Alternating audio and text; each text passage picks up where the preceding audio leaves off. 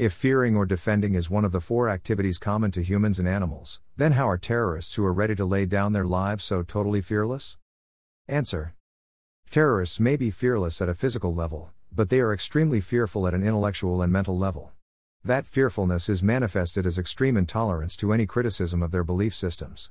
The religion that produces terrorists' majority is historically and contemporarily known to be infamous for its intolerance to any form of criticism.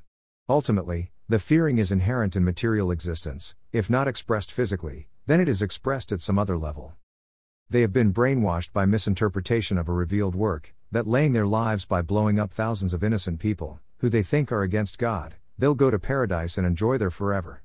Because they have blind faith in such belief systems, they're sure to go to paradise. Hence, they become fearless.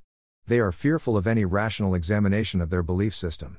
They are insecure that if their belief system doesn't withstand rational scrutiny, then it will come crumbling down, along with that, their whole purpose of life, and their morality. They are more afraid of that than death. Hence, they kill as soon as one criticizes them. It is necessary to understand that just believing in the next life will not necessarily have positive results. Their understanding of paradise is also in materialistic terms. Their idea is body centered. They may be strict in restricting this worldly materialism, but they are sold out to otherworldly materialism. They are not transformed from material to spiritual. They have just temporarily suspended their materialism, and regain it later with far greater interest.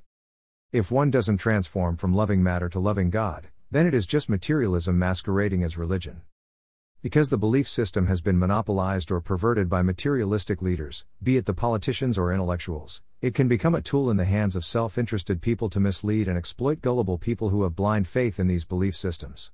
Therefore, their fear is expressed by the insecurity about their own belief systems.